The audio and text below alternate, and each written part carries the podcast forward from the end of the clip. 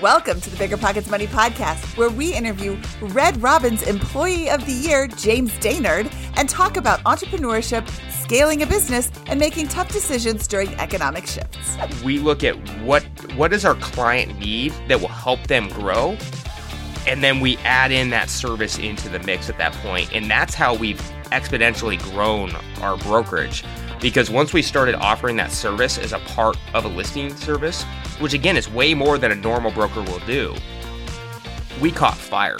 And we went from doing like one to two listings uh, like every couple months to where we, we had a pipeline of over 200 listings in a 24 month period. Hello, hello, hello. My name is Mindy Jensen, and with me, as always, is my fellow finance fanatic co host, Scott Trench. Great to be here with my uh, magic money maven, Mindy Jensen. Wow, I had to look up the alliteration on mine. You just come up with it. You're so good, Scott.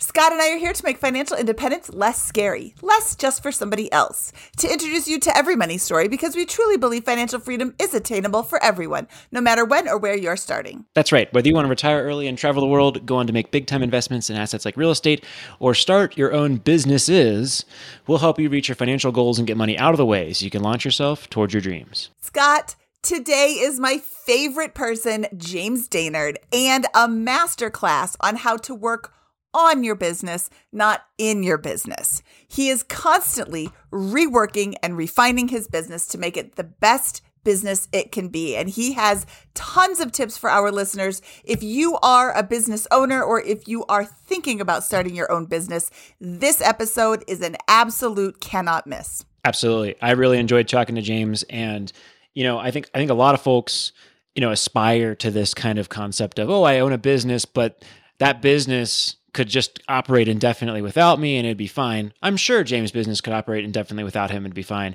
but it grows much faster and operates much stronger because he's the quarterback and um, the, the the head coach of his business and is heavily involved in it. And so I think it's an in and on uh, all, all out approach. I think you're going to learn a lot, and it's a much more realistic look at I think the really successful small to medium sized business owner um, than maybe what what some social what, what social media may lead you to believe. We have a new segment on the Money Show called The Money Moment, where we share a money hack, tip, or trick to help you on your financial journey. Today's money moment is a new study has found that two in three parents said shopping with their kids tends to be more expensive than just shopping by themselves. Our advice next time you go shopping, try to leave the kids at home. Solo shopping costs an average of $133. Meanwhile, shopping with the kids costs an average of $179. Keep that $46 in your pocket. Do you have a money saving tip for us? Email us at moneymoment at biggerpockets.com. Before we bring in James, let's take a quick break.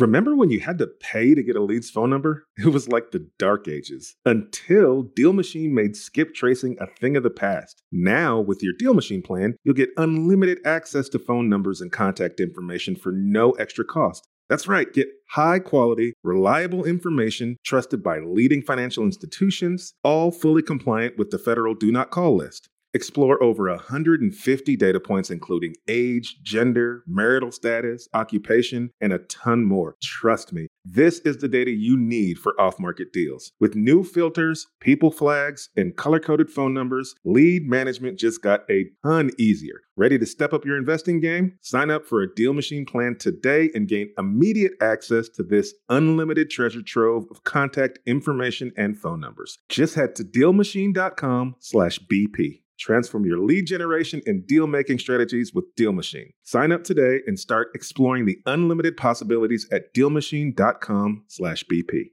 When it comes to financial guidance, you got to trust the source. It's why you listen to this podcast.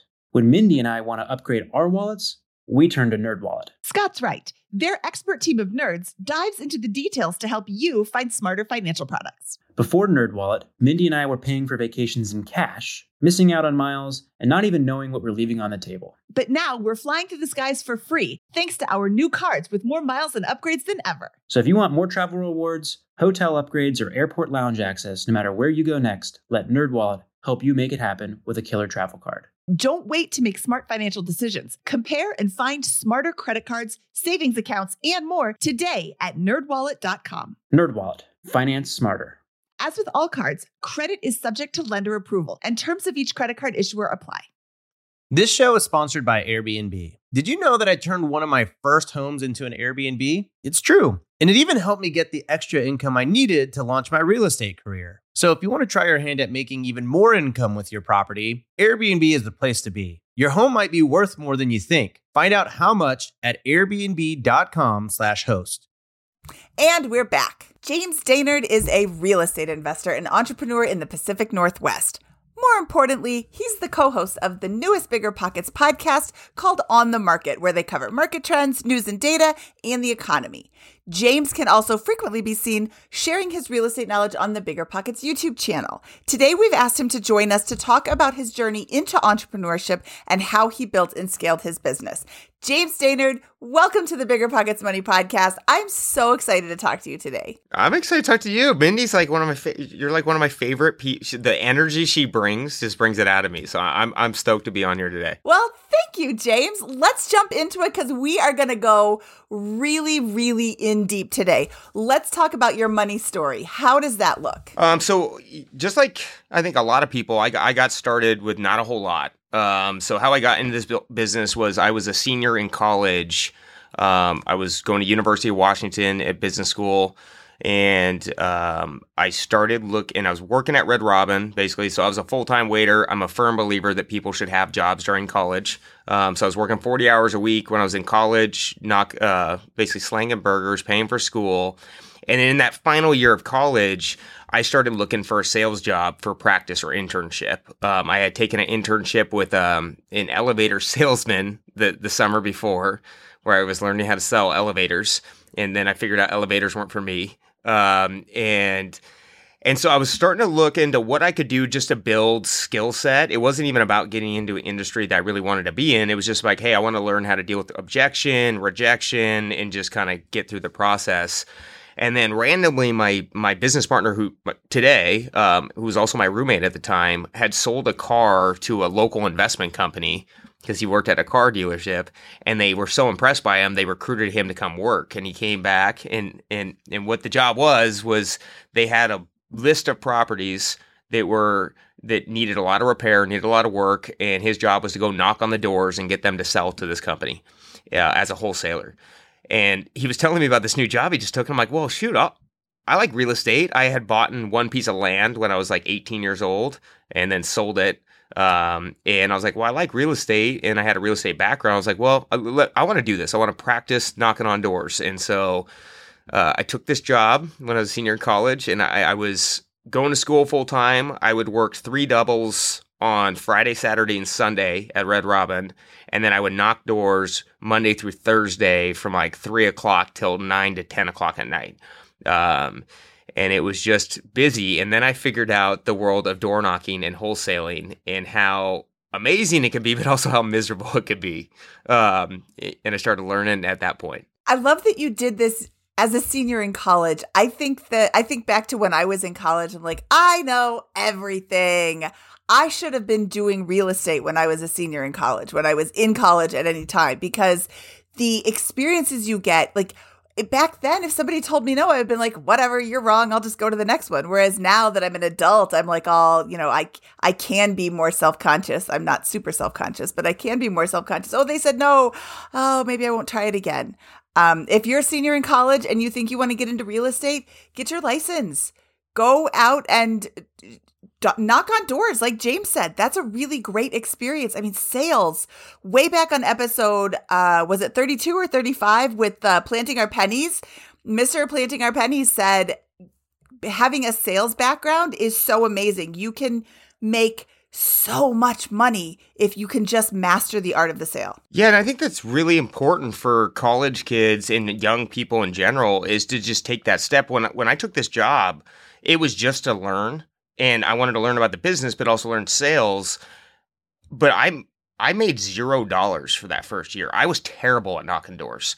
Like I had no idea. I, I didn't know anything about real estate. They didn't give me any training. It was literally here's this stack of leads. Go get them to sell to us. I didn't know what HUD was. I didn't know what an offer was. I didn't know any of these things.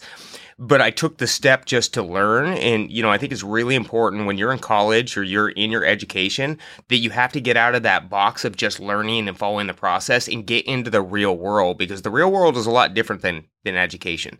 And you, and to put it to use really helped me kind of grow as a person. But it's not about making that money. It's about learning that trade to help you down the road to really build your business out. So how did this, how did this uh, set you up for entrepreneurship? In the next stage of your career? Yeah, I think that that's a great question because originally when I took this job, I wanted to get into medical device sales and work for a company, and uh, but I also know that I like to be in control of my own kind of destiny. Or I really figured this out during wholesaling because what I had learned during this time is that first year I was bang, I probably was knocking at least three to four hundred doors a week, and I was, you know, that was a lot of driving around, getting yelled at, getting ran off their yards and I wasn't making any money. But I was watching these entrepreneurs in my office that were a lot older than me kind of grow their business and making money and buying property and doing well. Mm-hmm. And then also I saw their their freedom that they were doing. Like th- they were in their mojo, so they weren't working as hard as me because they didn't really have to. They had their kind of book of business, they had their form, and these guys were going out and taking vacations. They were living off their rental properties, and I was like, I'm doing this wrong or it, or going to work for someone just is not it, it, the longer I work there which is weird. The longer I worked there, the less money I made because I was spending money on gas, but the more motivated I was to stay in the business and take over my own entrepreneurship. And because when you're a wholesaler for this company, I worked for them, but I was an independent contractor. So I got to work my own hours, got to go contact people on my own on my own accord. And I was also responsible for developing myself. And so during that year, I spent a lot of time reading up on like what foreclosure sales were, what distress sales were, what title was, what what the HUD was, and really training myself.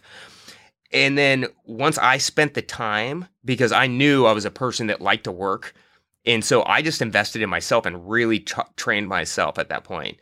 And then I put it to work. Once I graduated college, I had done like one deal by then. Like in 12 months, I got one deal done. And I remember I was graduating. I was like, okay, is this time to start applying for jobs? Because I was getting job offers. They were good job offers for medical device. And I was like, well, I can make 200 grand a year right now, or I can keep knocking on doors and getting yelled at. And it was like this, but it was a really hard choice for me and, it should be a no brainer for a kid coming out of college that had that potential to make that kind of money, especially back then.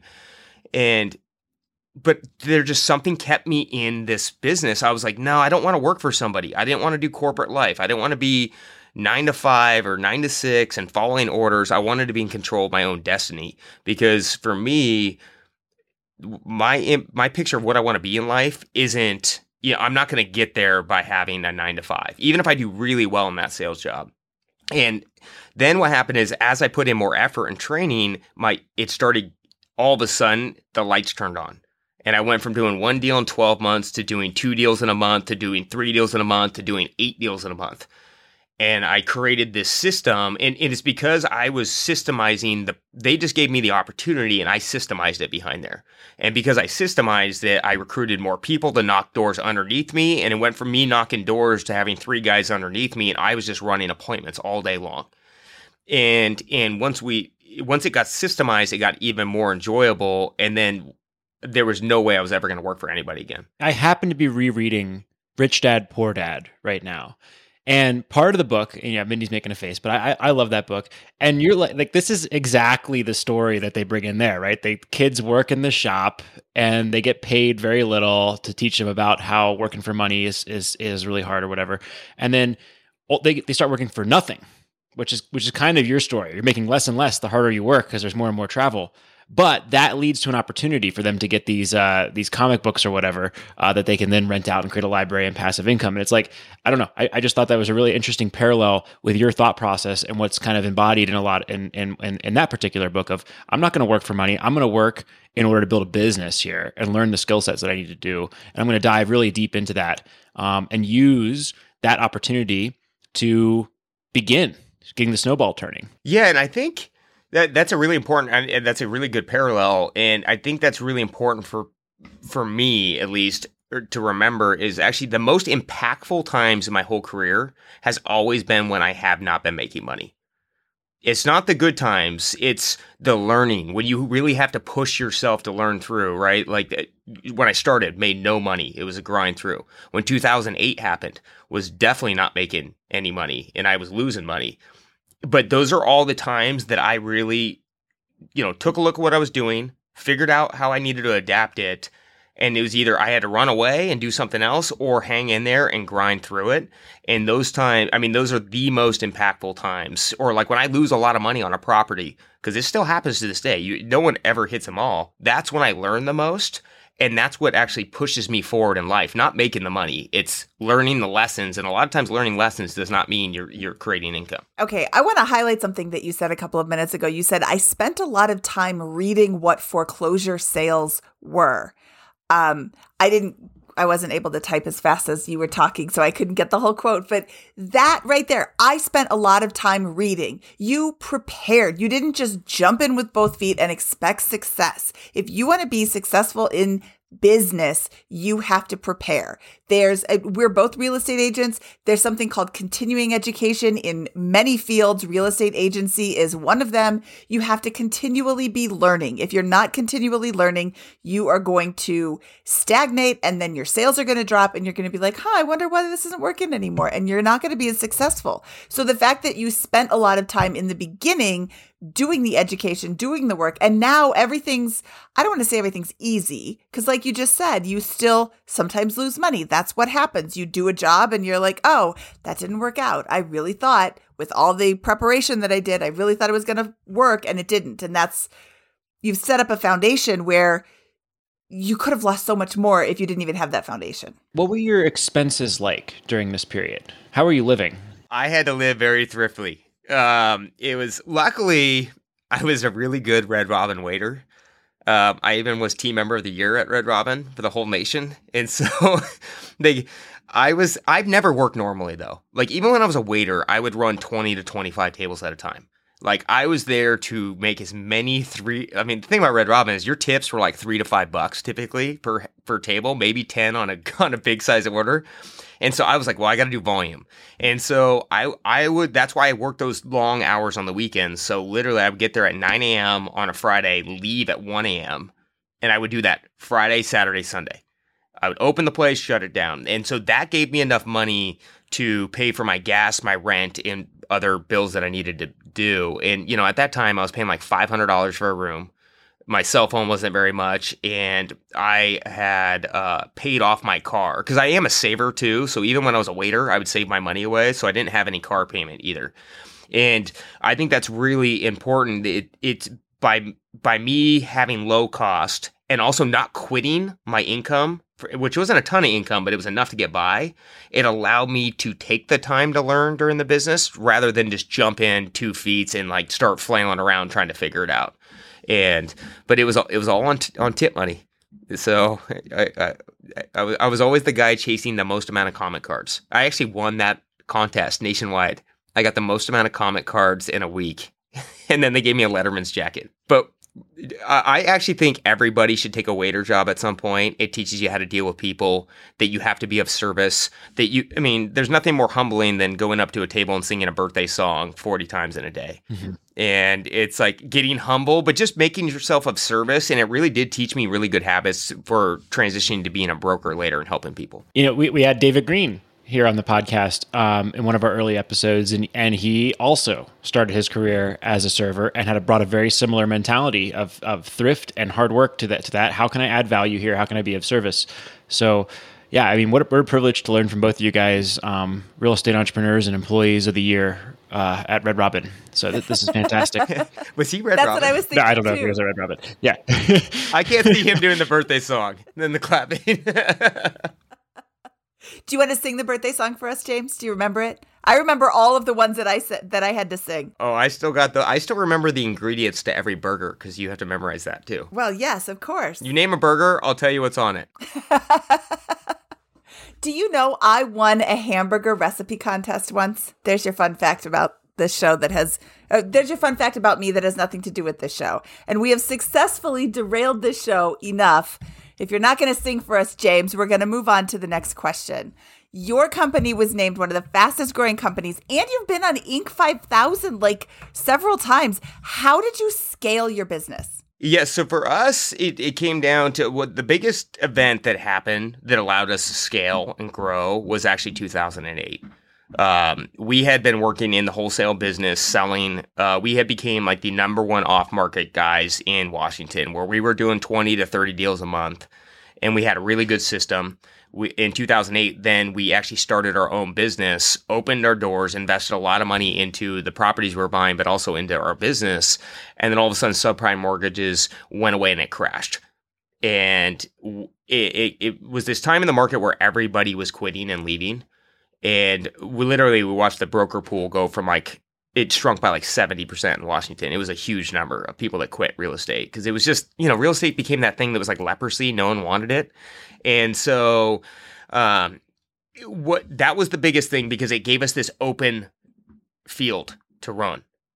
If everybody's off the field, you can own that field if you do the right steps. And so, um, you know what we we so how we kind of scaled it and kind of grew those is we went from our wholesale shop, and then when 2008 it got really hard and it was really hard to dispo a deal. And so we were also investors that were flipping properties and help and and, and knew how to renovate homes. And so what we we we kind of figured out was like, okay, we have to get people to buy our deals. Well, how do we do that? We have to mitigate the risk. How we mitigate risk is we're going to handhold them through that process and give them extra service in the construction and because we were also doing that that in we we we go that was a service that we would offer people if they gave us the listing. And that's actually when i became licensed and saying hey look we can help we, if you buy our property we will help you through the whole process. And then we will list the property for you and get a commission. So now we can make two revenues on each property. But also we were going to help them mitigate risk to buy that property because most people just did not want to touch it. And so how we've grown is every time we've had so we went from wholesalers trying to sell properties. The next business we started was a business that would create revenue on the same transaction but also help us move this deal. So it wasn't out of right field. It was a complementary. And then from there we also go you know to kind of grow and scale we're going okay well now money's hard to get. So and if it's hard for people to get money that's going to be hard for us to sell our deals and now get this listing. And then that's when we created a lending business, which would then finance the client in the deal too. So we're finding the deal, we're packaging it, we're lending them the money, and now we dispo the deal for them too. And we help them mitigate the risk all the way through that protects all of our commissions and fees. And so that's really how we've scaled all of our businesses is really whatever we're doing core inside. And we look at what what does our client need that will help them grow and then we add in that service into the mix at that point. And that's how we've exponentially grown our brokerage. Because once we started offering that service as a part of a listing service which again is way more than a normal broker will do we caught fire. And we went from doing like one to two listings uh, like every couple months to where we we had a pipeline of over 200 listings in a 24 month period. Because as long as we could mitigate risk and build out the plan it would grow exponentially. And so that's every time we've tried to scale, it's always about how do we help the client not make more money? Help that making more money is the byproduct of helping the client. And so that's that is the key in how we've scaled every business. How do we help our clients? How do we mitigate risk? How can we help them grow, which is going to help us grow in the same time? And then we offer those services, and that has changed everything. If we wouldn't have came up with that broker service, our brokerage would not have exploded like it did. When you provide value, your clients are happy to reimburse you for that value. But when you ask them for money first, and then, oh, by the way, maybe I can help you later, they're not going to be excited to give you money. I love that. So, James, uh, give us this idea of the scale of your business. Could, could we get some sort of like revenue, employees, transaction volume? What, how how much business are we talking here? We are deal junkies up in the Pacific Northwest. So we do. Um, so it all started with wholesaling. Um, so currently, right now, typically we do about two to three hundred off-market deals a year through our wholesale company. So that has been a business that has grown steadily through that way.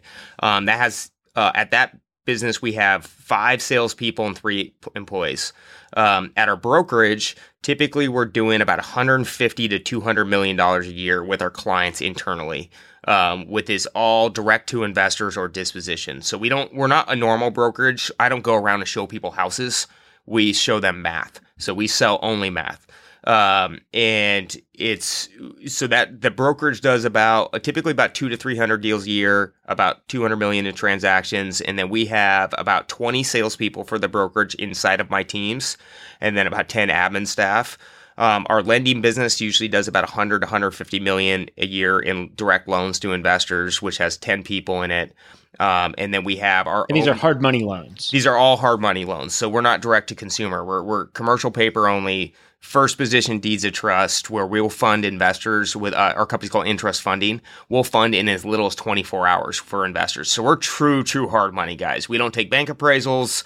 We'll come finance at the steps. Who provides the capital in that hard money business? Uh, so what we've done is we've raised capital. We have our own capital in there, and then we also have raised capital from our investor clients. That's another way we've scaled, right? People, we by doing good business with people, they want to invest in all of your businesses, right? Like our syndicating business, they invest with that.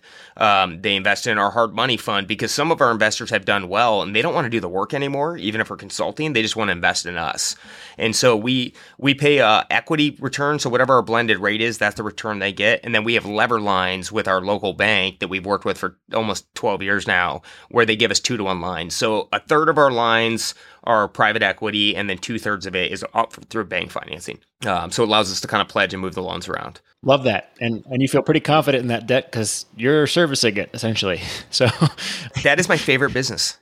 I personally have probably 50 to 60% of my own liquidity in that business because it pays me a great rate of return. And I'm the one that underwrites the deals.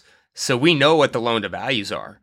And and like our average loan to value inside of our fund is like 68%. And that's a true value because uh, how we run that business is the only people that get to put a value on it is my business partner or myself. We don't take appraisals, we don't take anything, and we also only lend in our backyard, which is Washington State. So we know those markets like the back of our hand. We're not the biggest guys in town, but we're we're reliable in Washington. So it just I uh, just a tangent here, but I I've been really noodling on debt as a you know debt debt was ignored for the last ten years Mhm. by a lot of folks and that they're looking to achieve financial freedom because rightfully so. Like there's not there, it's really hard to get a good return on that unless you go into the hard money space here. Which I think a, a couple of, of savvy investors have been in, but how freeing is it just have half your net worth in something that provides very high, simple interest, essentially, um, on first position notes against real estate. I mean, is that is it, it, it's it's not tax efficient necessarily. You can if you do it in a retirement account, but like how freeing is that from, as a concept? Yeah, and that is the negative. That- That's a good point. Is it's a high income bracket, you know, so you're typically getting taxed pretty heavy on it. But it is extremely freeing because it's not, you know, and I diversify my own investing. So we own, you know, I actually invest in syndications. I invest in my own rental properties. I invest in other operators. We put money in our own deals, and then a lot in in uh, private money. And private money is the easiest one to have. It pays me a steady check every month. And the other thing I like about it, it's committed for a one year term. So whereas I, if I'm putting it into real estate holdings, you're you're subject to market conditions, which is okay. But you, if you want that liquidity, you might have to wait two to three years, or you you might have to get clipped and take a little bit of a loss to get your cash back out. This protects my balance, and I have access to liquidity, and it is extremely freeing because you know that's where a lot of investors get hung up on on passive income. They're like, "Well, I don't want to put it in a syndication deal. That's a five year commitment." and they just can't think past 12 months. And for me, I'm the same way because I do want access to that capital if I need to pull it out and go buy another apartment building or something that's going to do well. And so it, it is one of the best ways. It actually pays. I almost make more money passively through my lending business than I make at my other businesses now. And so anytime I make money, I save it, I shove it in there, and then it's just paying me a high uh, high yield. It's just like save your nickel. If you save enough money together and you build that pot big enough, that passive income is real. It is a real thing. Like I moved to Newport Beach, California, uh, three years ago. It is not a cheap place to live.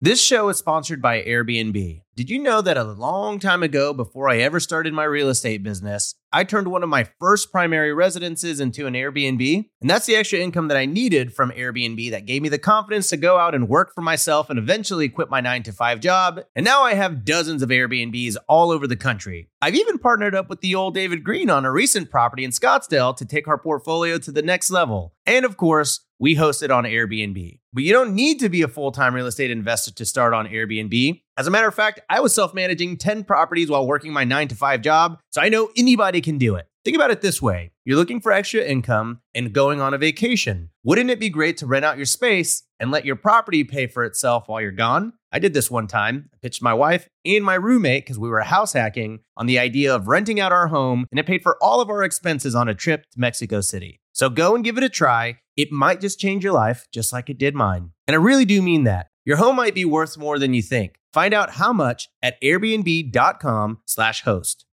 Saving for a down payment, a wedding, or just looking for extra money to invest? Monarch Money turns your budgeting woes into wins. That's why the Wall Street Journal named it the best budgeting app overall. Monarch is the top rated all in one personal finance app. It gives you a comprehensive view of all your accounts, investments, transactions, and more. Create custom budgets, set goals, and collaborate with your partner. And now get an extended 30-day free trial when you go to monarchmoney.com slash pockets. Monarch's simple, intuitive design makes it easy to manage your money like a pro. Add a partner or family member to your account for no extra cost. So combined finances become a breeze. Customize your budgets and notifications, set up automatic rules for transactions, and more. After trying out Monarch for myself, I understand why it's the top rated personal finance app. And right now, get an extended 30 day free trial when you go to monarchmoney.com slash pockets. That's M O N A R C H M O N E Y dot com slash pockets for your extended 30 day free trial.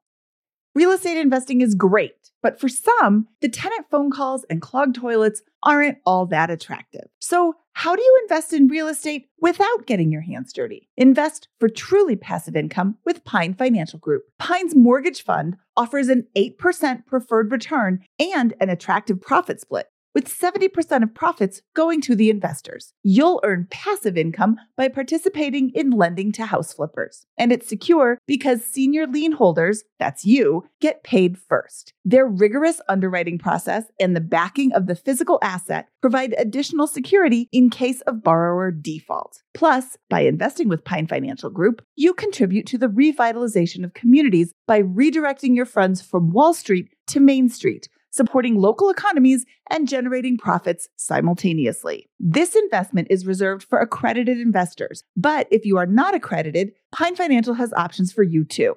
Don't miss this opportunity to back Main Street over Wall Street and start earning passive real estate income. Learn more about investing with Pine at pinefinancialgroup.com slash BP. That's pinefinancialgroup.com slash BP.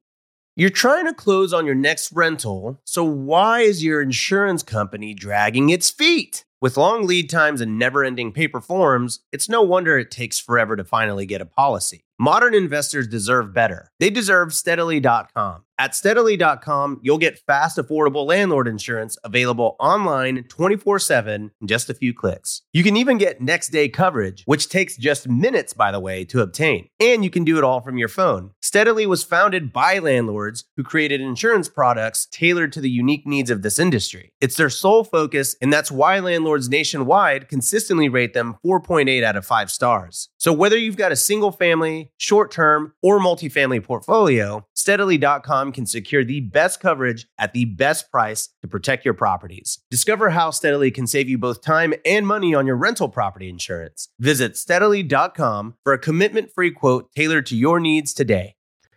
It is 100% paid for by my investments on my passive income with my hard money space. It is very underrated. I get a, I, I average out at 11.2% on my money every year. It's a monthly payment. And the one negative is, is a high high tax. So you got to put your tax in a different account because that tax bill gets you at the end of the year. Or just pay the tax bill and enjoy the freedom with the first chunk of that passive income. Then get tax efficient. I, I I'm I'm all about the hard money and the and this kind of stuff. I think it's I think it has uh, not been given enough attention in the personal finance space. And like what a what a like just make it a third year portfolio potentially and you're you can be done years in advance of it, whether you have a stock portfolio from a passive income perspective. So I'm I'm really uh, I've been I've been getting interested in this, and I'm I'm glad to hear that that's a, a big part of your portfolio. It is it is definitely my passion to keep growing that. The more private lending I can do, the more I'm all over it. It's it, it it's less stress too because you don't have to operate as much. You just have to underwrite well, and as long as you underwrite well, you are protected. And if you do have to operate, then you have luckily you have a uh, whole business that that uh, can actually operate that asset directly uh, and deal with the problem uh, in the unlikely event you did have to foreclose. So that's that's probably also fairly freeing. Um, well, walk us through the, the. Sorry, I went off this huge tangent. Walk us through the business of the hard money. So we, we, we got through your your um your flipping business. We got through your or your listing business, and we got through your wholesale business. We did not get through your flipping business, and we have not gone actually through the actual um, structure of this hard money business yet. Yeah, so the hard money business is structured. It's actually fairly simple to run too. We have four employees at that company. That's all we need to run that business. We have our operations manager who's been with us for 12 years. She knows loan docs. She can protect our docs. Like I would, I would trust her with my own money. She knows how to read titles, goes through, so she does the quality control and making sure that the collateral is safe to lend money on. That's really important. Then we have our uh, head underwriter who underwrites all of our loans that are submitted in, and then we do final approval. So it kind of kicks out loans that we don't want to look at. And then we just have two salespeople full time that work with our clients, uh, generating the loans. And it's actually so it's one of the simplest businesses to run and one of the most profitable, um, which that's a win in all buckets to me. Um, and then we have our investment side. So we have our, and those are all of our fee businesses. So we have the wholesale business, the brokerage service that does buy and selling, um, uh, and then uh, which also does multifamily acquisition as well. Our lending business, and those are our, our fee and service businesses. Then we have our investment businesses, and those combine of we develop and build about 30 to 50 townhomes a year ourselves. We fix and flip about 50 to 70 homes a year. Uh, which is uh, and, and now we've switched from doing general contractors to we self-manage everything. So all of our employees are in-house. So that has actually exponentially grown our employment uh, and how many people are in our office now. We just had to actually lease another 5000 square feet. We're like bursting at the seams. Um, and the reason we had to do that, that wasn't actually something we ever wanted to do because now we have an additional 50 employees. So we have about 100 employees total in all of our businesses. Our construction component and our investment arm actually take up about 50% of that because it's just more labor and, and kind of hands on responsibilities. But the reason we had to do that is we had to pivot from about two years ago or three years ago because of COVID is the the labor market just got trashed. It was really hard to control costs, right? Labor was costing a lot, bids were costing a lot. And so for us to reduce that cost, the only solution was to bring it in house and control it ourselves. It was either we are going to have to sit out this crazy market because it was a little too risky to us, or how do we fix the problem? And that was bring them in house. And those construction teams work on our fix and flip, our development, and then we also do apartment syndicating up in, in Washington, where we're like right now we're we're renovating about 300 apartment doors as well, and that's all in house. Uh, and what we found is in house we reduce our costs by about 20 to 30 percent, and we control the schedule to where we know things are getting done on time, not waiting for theirs, and that is detrimental in this market right now with the cost of money. So, or it's it's very important. And then we have our leasing team that leases and stabilizes up everything as well. So are you keeping your guys, your construction guys busy? I'm sorry, construction people busy all the time? Or are you actually, do they ever have any downtime? Because I have long said that a million dollar, billion dollar idea is just to have a company where you answer the phone when it rings you have some person dedicated to answering the construction company phone when it rings and just booking people out. And you have your calendar. Oh, my electrician can come in 13 Fridays from now. Oh, I can't wait that long. You're like, okay, well, uh, let me know if you want me to pencil you in. Otherwise, when you call back in an hour because nobody else will answer their phone, it'll be 15 Fridays from now. Like, there's no contractors out there that are answering their phone and coming out for, uh, coming out for you know, giving quotes and things like that. So, are you keeping your guys busy or have you considered starting your own business to help other people who are also uh, not able to find contractors? You know, we're not going to consumer. So, we don't do any work for a consumer. That is not our business. Um, you know, we keep them so busy. We're constantly hiring. Like, we just hired another superintendent and a bunch more labor staff, too. Um, you know, because for us, the goal is to build our investments out, not that I, don't really want to run like we don't do any. I, I stay away from cons- dealing. The only consumers I deal with are investors, and outside of that, like like we won't do a design build. If we're building a house, someone's like, "Can I pay you more money and change things up?" We say no. We just stick to our process because that's what we do really well. And I'm not saying that that's how everyone should do it, but that's how our whole business is set up is to build a certain product on production because we do a lot of volume. So if you throw that random mix in there, it adds in a lot more personalities. Personalities can mean problems. And so that's why we've stayed away from that consumer side. But our guys stay very, very busy. Um, you know, and if they're not, we have to make changes that are, you know, a lot of times we can move our townhome guys over to this section or our, renovation guy. Like if we're short on syndicate, if we have, we're short on, like right now, our fix and flip inventory is a little bit lower because we're reloading but we have a lot of apartments returning, so we'll move our fix and flip guys over to that to help with labor. And so we can, because we have so many businesses going, we can kind of play chess with our people.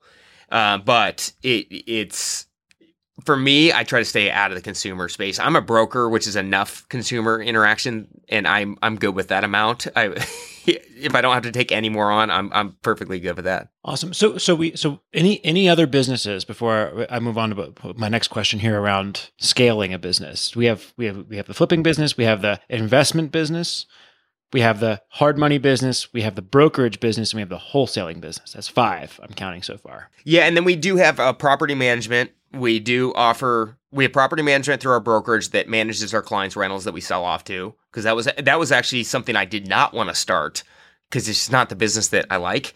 But our clients were like, "Can you please do this?" So we ended up doing that. And that's actually been growing rapidly right now. And then we have our property management company in house that manages all of our 1500 doors in Seattle. Cause, you know, we, we didn't want to outsource that. We have about, yeah, we're, we're trying to get to 2000 doors by the end of the year. And so that is its own separate business. And then lastly, I have my own kind of investment company that does JV deals where I'm investing in operators in numerous different states or in Washington where I'm just coming up with the money and they're running the project and we do we do equity splits at that point. And that's another just like the lending business, I like that business best.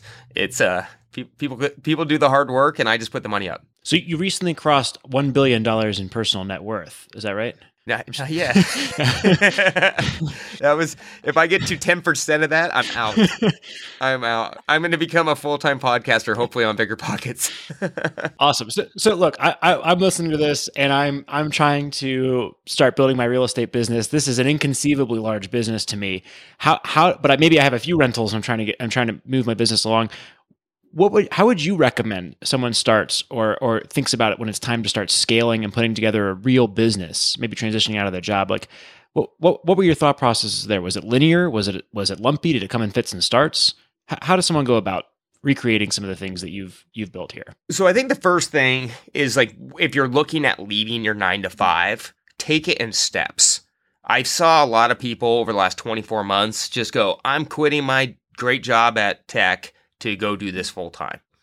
And good for you. You have you guys got I mean I I'm I'm I'm actually really happy people are making these steps, but at the same time there's there's certain things that help you transition over. One is access to money. Like when you have a W2 job, you can get loans a lot easier. That will help you scale faster. That will help get you to financial freedom faster. So you can kind of layer it in as you're going from a 9 to 5 into entrepreneur once you get to being an entrepreneur, you want to really, for me, I always want to dig down is what is my passion and what am I really good at? I don't go to the hype on the internet. If people are crushing doing something, I'll look at that plan to see if it works inside of mine. But I'm never gonna go chase the shiny because that's the problem is there's shiny object syndrome where every you know like it's like short term rentals were a huge thing for a while where everybody was going after that because it was like this shiny object, right? And and it was great. It was getting high yields. It was working really well with the pandemic, but then once it slows down, it's not so shiny.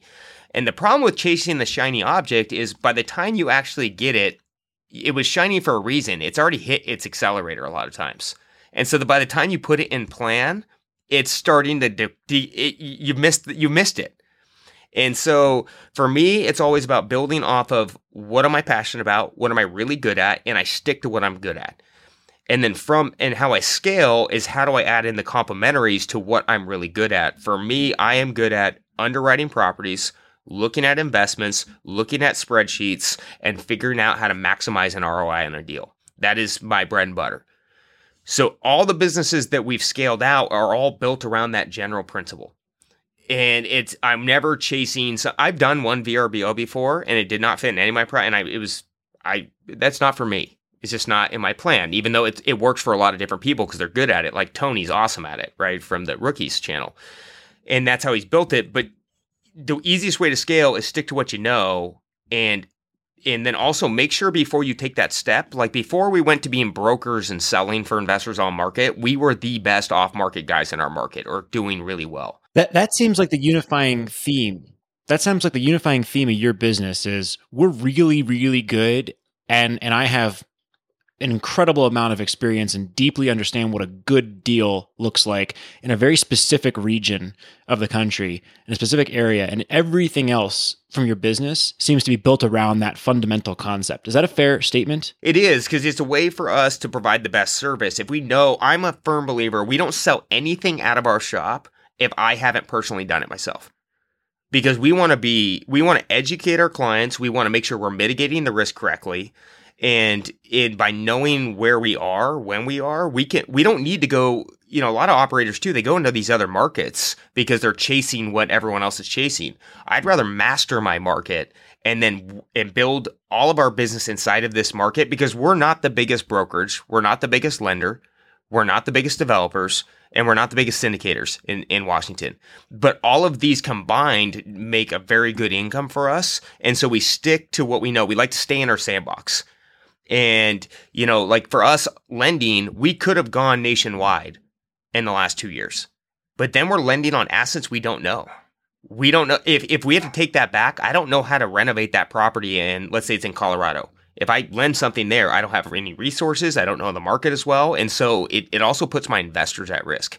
And so sticking to what we know has allowed us to, because we know it so well, it allows us to grow rapidly. Well, let me ask you this. So a, a lot of folks say, no, no, don't don't do what you just said. What, what, what James has done here. Hire somebody who knows what they're doing to do that for you. You seem to have taken an approach of no, no, no. I'm going to actually get hands on and swing a hammer and knock on a door and find a deal and become an agent and flip a house, and then I'm going to build a business around something that I have deep expertise in. What would you say to folks that that kind of have the opposite tack of no, no, no, hire that expertise and bring it in and have them do it for you? I'm going to answer for him. I'm going to say they're wrong and James is right. And the reason is you're not going to know what you don't know until you get in there and you do it. And all the people who are like, oh, just hire somebody, those are the people that have been paid. They've paid way too much. Those are the people who are paying $3,000 for a water heater installation. There isn't anything wrong with that. It's just not how I do it like I mean, if you look at some of the biggest builders in the nation, they're really good at expanding through different markets, setting up systems, acquiring dirt, building it, and making money. They're they're phenomenal at it. But they stuck to what they're really good at, which was finding plats of land, evaluating it, get long closed, hiring their teams, and then building a certain type of product. That was what they initially had started with in their current market we didn't start that way. And so we built everything off of our success. And because of where we started, it kind of naturally went this way. I don't think there's a right and wrong answer to that at all. I think if you are going to dig into a different market or expand out, you need to be very careful and take your time and scale accordingly. But it really comes down to what is that core thing that you were doing originally that you're trying to build out and brand through that way. It's or, or, and try to expand out. Um, I've seen a lot of companies. We work with a lot of hedge funds too and sell them property. They've done really well. Like we've sold many hedge funds that were buying rental properties in numerous markets, and they had their teams, and it worked out fine for them. Um, but for what I was really, really good at, if I, if my passion is about underwriting investments and knowing them like the back of my hand and selling really good packages and making, and, and also my other passion is is making sure people are doing well like I, I, as a broker and an investor, you know, with this last market correction, some people took some haircuts, including myself. That's just the way it went. That does not sit well with me as a broker. It it gives me anxiety. And so for me, it's also about what am I trying to accomplish in life? Yes, we could do more in other states. Like I had the opportunity to do quite a bit of business in Arizona, but I don't really want to. I want to stick to what I'm good at because I don't want to be the biggest. I just want to live a good life and, and do well. And the more I know it, it, it, it just protects me and protects my investors. But again, I don't think there's a, a right and wrong way. Some people say I'm doing it wrong because I'm too hands on on my business. And they might not be wrong there. I put in a lot of hours. But for what it works for me. and and I build my businesses what works for me, not what other people are doing. Awesome. So l- l- let's talk about that as a hands-on business owner here. Do you how do you structure that? What's your leadership team look like? Do you have one for each business unit? Do you have one for the conglomerate? How, how do you think about your business and manage it on a day-to-day basis? And that is a good question because we have so many transactions going on. It can be a tidal wave some days. Um, the first thing is I have a really amazing business partner. We've been partners now for 18 years, and we do divide and conquer. So I run a set of businesses, he runs a set of businesses, and we have full control of those businesses. And not only that, we trust each other that we are making the right calls. Even if one of the businesses isn't doing well, we know that that's just that the partner is fixing that at that point. Um, and so how it works is I run the brokerage, the off market, the fix and flip, um, and and then we both kind of he runs more the management of interest funding, the lending business. I generate a lot of loans with our clients, and so we both kind of work on that. And then he runs the he operates the syndications in our rental units and our townhomes. So we have they're split down the middle at that point.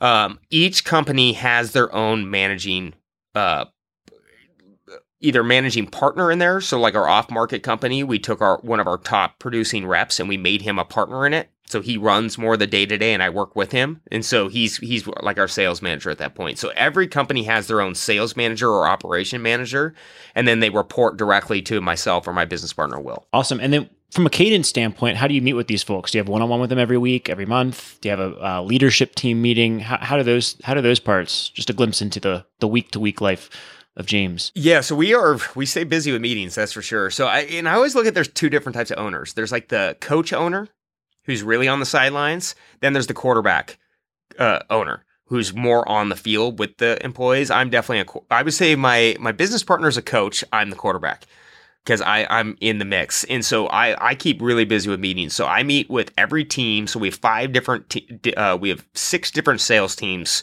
between the brokerage and the off market we meet every week in uh in person or no half remote half in person but we are meeting every week um, and and those are going to be hour long sales meetings. We meet in teams so we can talk about what people are. We want everybody talking to each other, what's going on, what's working, what's not working, and then I kind of give more directive on how we're we're trying to accomplish these goals. Um, and so uh, I meet individual, and then typically we meet individually. I usually meet with a salesperson or a team member at least once, one on one a month, because I really want to dig into a what do they like about the job, what's going on, how do we fix these issues, but also really find out what their goals are. Um, our employees have been with us a very long time on average. They're either they're either here a very short time because they can't quite keep up or they're here for five to ten years. So our average employee that's on payroll has been with me for over seven eight years. And so but and and that makes our business function and run really well. And so putting that extra time in with people and finding out what their goals are and then positioning them in the company with what are their goals around has really kept people in. And so i like to have that in-person communication. But we do our sales meetings and then everything funnels up.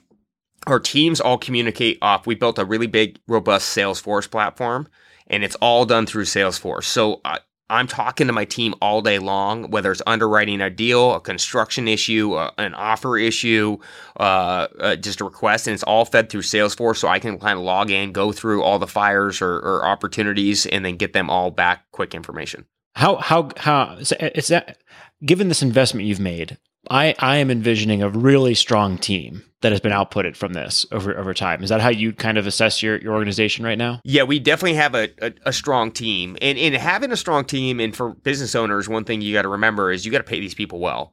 So we have a very well paid, strong team. And the longer they're with you, it does eat into your margins, but it allows you to scale. So it's okay to give away profit and margin as long as it's giving you the ability to scale. Um, and so that's that that is really important to us. And also for us, we're in a technical business. I can't have these people better be good because they're also repping my brand.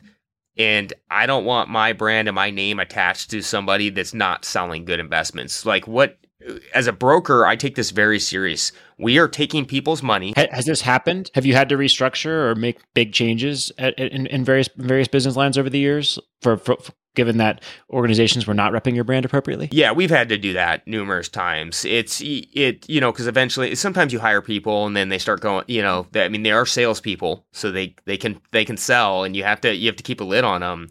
And yeah, no, I mean at one point I remember in 2017 I I actually let the whole off market team go at the same time. I was I I uh, it was actually a the, my other partner was managing it with our sales rep and it wasn't going well and the teams were fighting with each other and we have very good synergy in our office. No one fights over money. It's everyone gets along. They perform well. But there it, they were there was a lot of friction and there was so much friction i was like this isn't curable. And so we started clean and now the business is doing 10 times better than it was when we let everybody go. So sometimes you have to look at it and go is my core employee group good? And and not good are they trainable and teachable and do they have the same core values? That is the most important thing for me. I can train whatever, but they have to have core value. Every CEO, every business owner goes through that at some point, and it is an anxiety, anxiety nerve wracking. It probably kept you up at while for a, a, long time prior to making that decision. I would imagine, or at least the first time that this this had to happen, and and there's a situation where I think uh, you know if you have a, if you have a leadership problem there, the leader of this group, that can sometimes be uh, hey, the, the whole this whole group is going to be an issue for us, and we have to start over. So um, I've talked we talked to a lot of, of entrepreneurs and, and business owners, and and uh, you're not alone there. But I think that's a that's an interesting.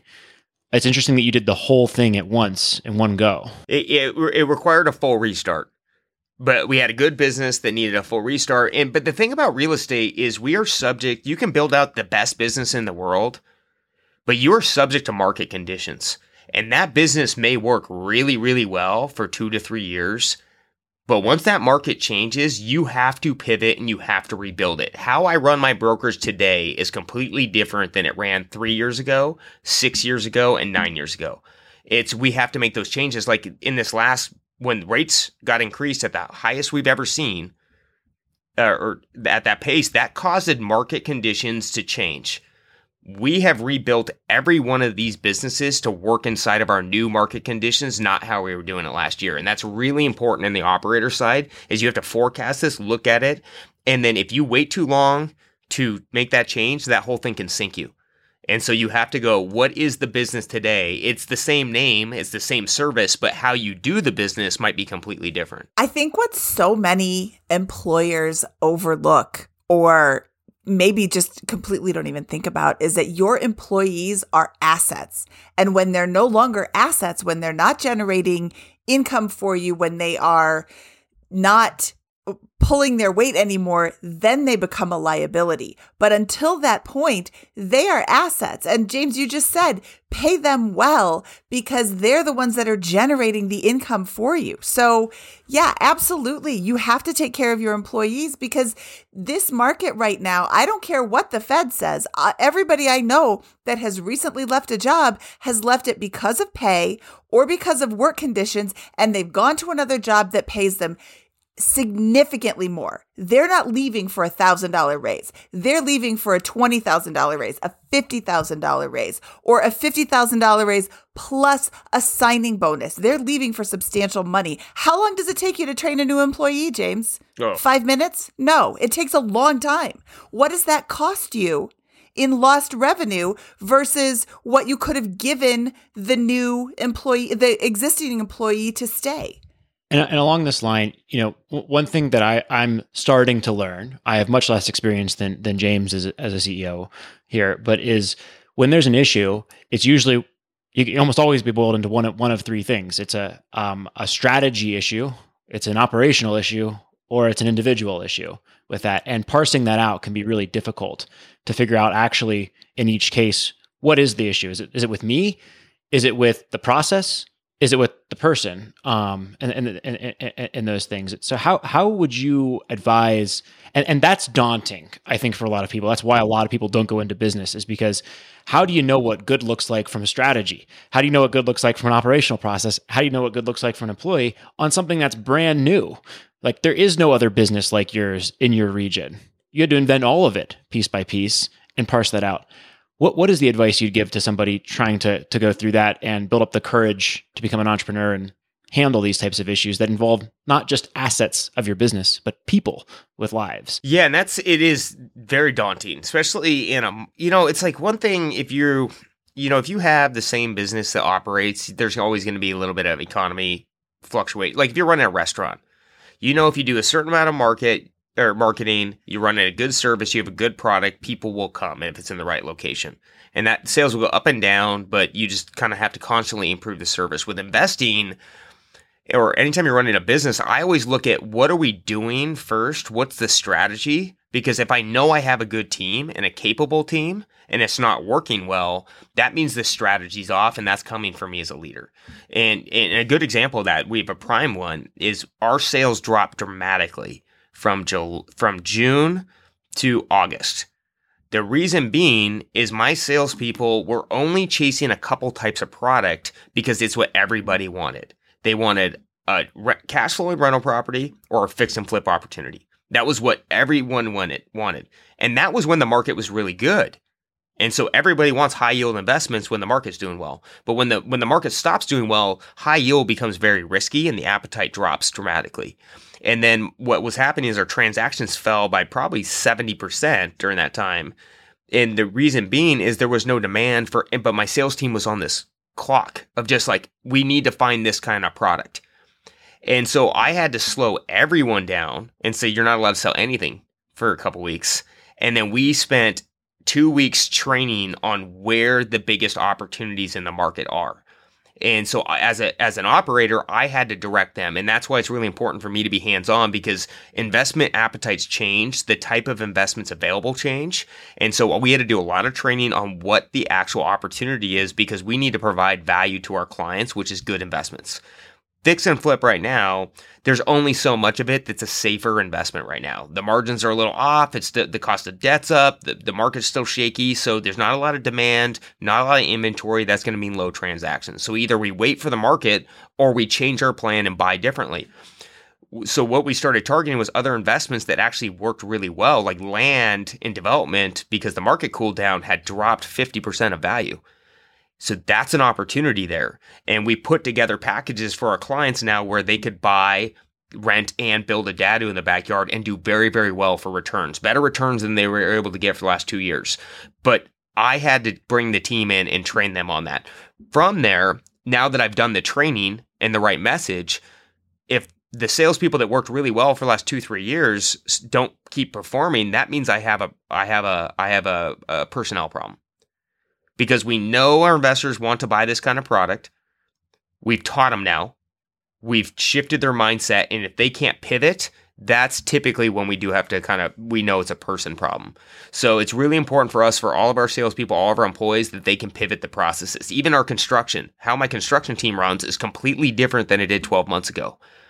Way more detailed. We're we're doing a lot more labor stuff. It's it's a lot more pressure, a lot more ordering of of, of inventory.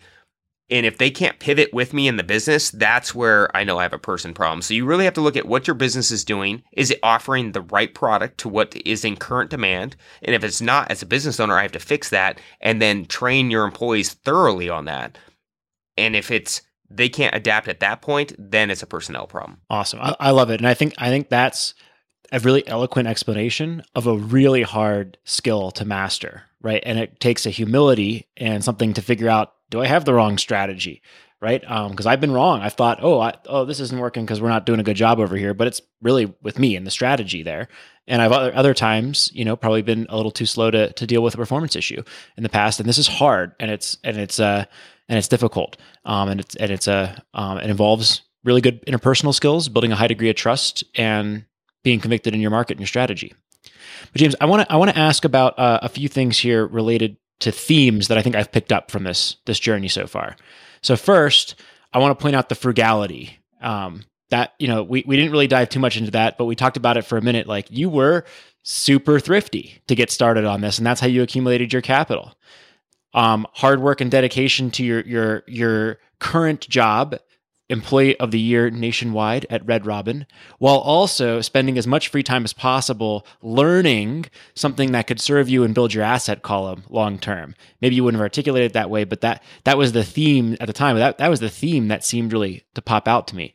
Then a very hands-on approach to building every aspect of your business.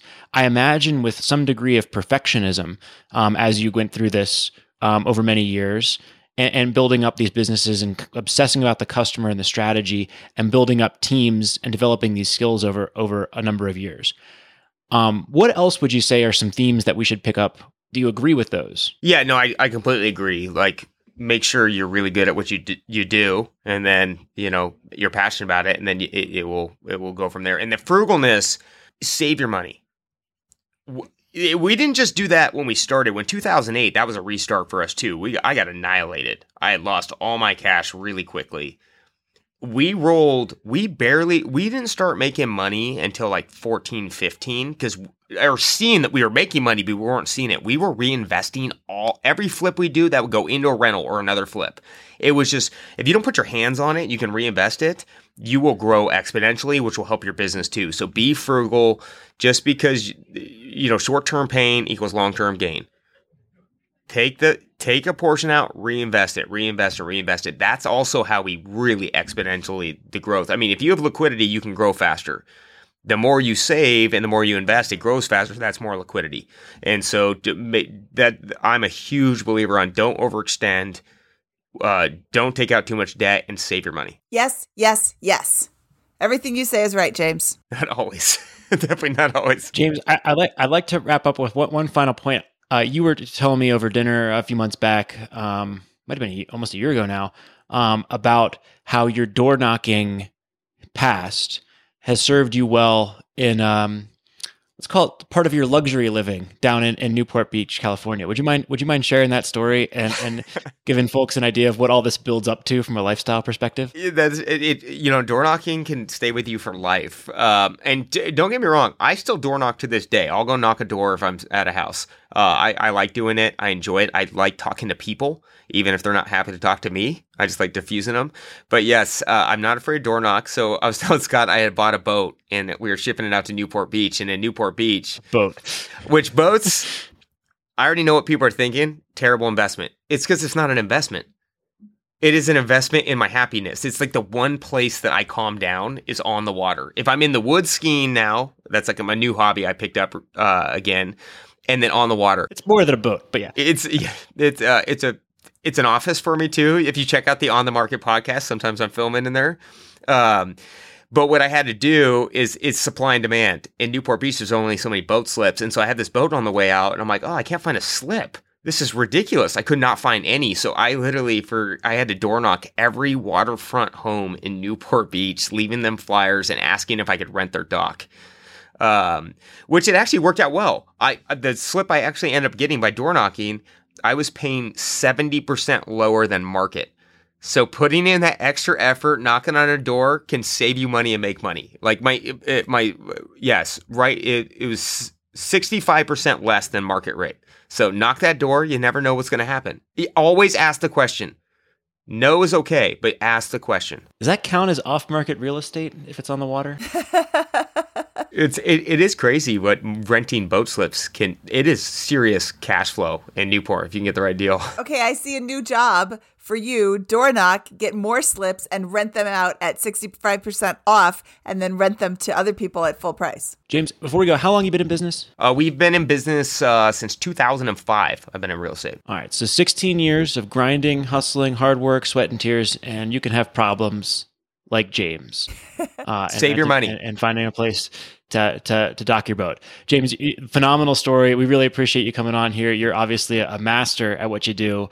Um, you've served a lot of investors, built an incredible business, and really, I really admire and like your approach. I love that. I love the fact that you're hands-on, um, entrepreneurial, and you're going to be the quarterback, and you're not shy about it. Um, uh, your business is not passive, and you seem to love it and, and build it, and it's it's an, an incredible success. So congratulations, and thank you so much for sharing um, your, your your journey with us today. I appreciate it. I will come back anytime to hang out with you too. This is like this is the highlight of my week. Awesome. Okay, thank you, James. This was fabulous. I love talking to you. So, yes, I will have you back. Uh, maybe someday we'll kick Scott off and you can come join me. Okay, James, thank you again, and we'll talk to you soon. Thanks, guys. All right, Scott, that was James Dainard. He was fantastic. Did you hear him near the end where he said, I build my business for what works for me, not what others are doing? That right there is like the solid gold quote. It doesn't matter what anybody else is doing, it matters what you want to do, what you can comfortably do, what you can handle. Don't try to be the biggest and the best. Do what you can do easily, what you can do comfortably. I love James. Yeah, I, I, I think this is a, an example of a 15, 16 year snowball of hard work, thrift, frugality, really relentless drive to understand and broaden his expertise and perfect systems in one specific area. And I think that's a that's a blueprint for success for a lot of folks. And there's nothing like um, there's nothing sexy about it, right? It was just one hard probably week at a time one you know frugal decision one extra extra effort at red robin one extra effort knocking on the door that, that extra door getting yelled at or whatever building up cumulatively 1% a week to this empire that he's built today. And the incredible, you know, I'll call them first world problems of needing a, a, reasonable pl- priced place to park your yacht. Um, this is the this is like this is the story. And is it is it like is it going to be overnight? No. But is it is it something that is achievable for more folks if they're going to adopt that mentality? Absolutely. This is you know you you can succeed in this. This is not a business that required a college degree in the first place. He could have done this right out of high school potentially uh, and built something similar. Um, and, and I, I, just think it's really impressive, and it's a uh, um, really good American success story. Yeah, if you want to be successful in real estate, you absolutely can. You don't need to have any special skills. You need to have perse- I guess perseverance. Would you call that a skill, Scott? Yeah, it's a habit, a, a mentality, a train. Yeah, it, it's it's perseverance, and and and sure, you need to be you need to have the confidence to feel like you can generally be competent at every aspect of your business, which is what I am sure James is. Yes, I'm sure he is. But you don't need to have a college degree. You just need to be knowledgeable, be educated, be persistent, and be good. Be a good salesman or p- saleswoman. Sorry to be so sexist. I always get in trouble with that. okay, Scott, should we get out of here? Let's do it.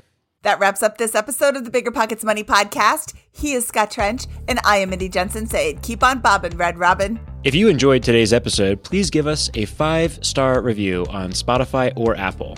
And if you're looking for even more money content, feel free to visit our YouTube channel at youtube.com slash biggerpocketsmoney. BiggerPockets Money was created by Mindy Jensen and Scott Trench. Produced by Kaylin Bennett. Editing by Exodus Media. Copywriting by Nate Weintraub. Lastly, a big thank you to the BiggerPockets team for making this show possible. The market is changing, and finding your way can be tricky. Rates shift, headlines whirl, but your goal hasn't changed. You want financial freedom, and the best investors know it's not about timing the market, it's about time in the market. If you're ready to get into real estate investing or take it to the next level, finding an investor friendly agent is your next step. With the BiggerPockets Agent Finder, you can find the right agent in minutes. Just head to biggerpockets.com slash deals. Enter a few details about what and where you want to buy, and boom, instantly matched with an investor friendly agent who fits the bill. These local market experts can help you navigate the neighborhoods, analyze the numbers, and take action with confidence once and for all. This free resource is only available at biggerpockets.com slash deals. Get an agent, get the deal, and get closer to financial freedom at biggerpockets.com slash deals. That's biggerpockets.com slash deals to find your investor friendly agent today. The content of this podcast is for informational purposes only. Past performance is not indicative of future results, and all host and participant opinions are their own. Investment in any asset, real estate included, involves risk. Use your best judgment and consult with qualified advisors before investing. Only risk capital you can afford to lose. BiggerPockets LLC disclaims all liability for direct, indirect, consequential, or other damages arising from reliance upon information presented in this podcast.